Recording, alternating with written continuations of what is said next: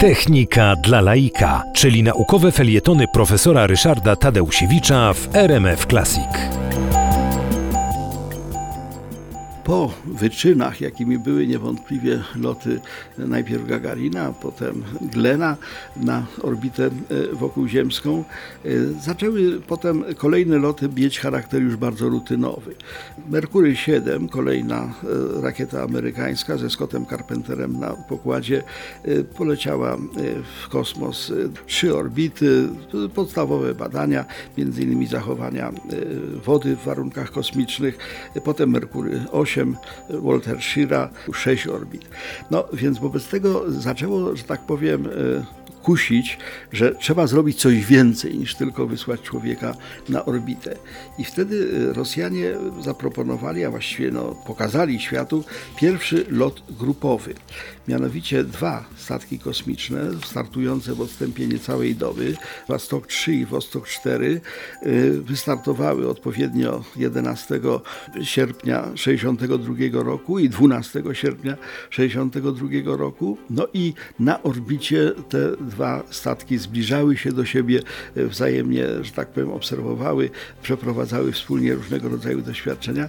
To było duże osiągnięcie. Po pierwsze, że to nie były dwie, trzy orbity, tylko e, cztery dni w kosmosie, więc e, przeliczając to na liczbę obiegów Ziemi 64 orbity, wiele razy, że tak powiem, obserwowali wschód i zachód Słońca w kosmosie, ale przede wszystkim współpracowali w kosmosie.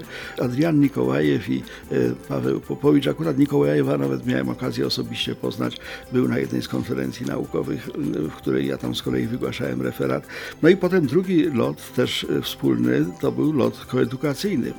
Po raz pierwszy y, kobieta znalazła się w kosmosie, Walentyna Tiereszkowa, na pokładzie statku kosmicznego Wastok 6.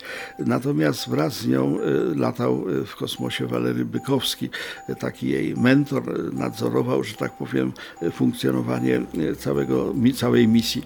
Start nastąpił 12 października 1962 roku.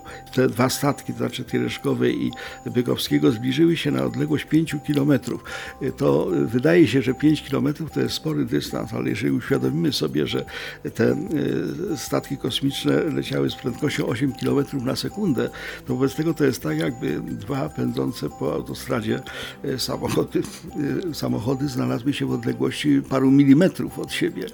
To było duże przedsięwzięcie, no a przede wszystkim było ciekawe to, że Walentyna Tiereszkowa jako pierwsza kobieta pokazała, że w tym zakresie, to znaczy lotów kosmicznych, nie tylko panowie mają e, coś do powiedzenia. Wobec tego e, te dalsze loty orbitalne miały już taki charakter w dużej mierze rutynowy.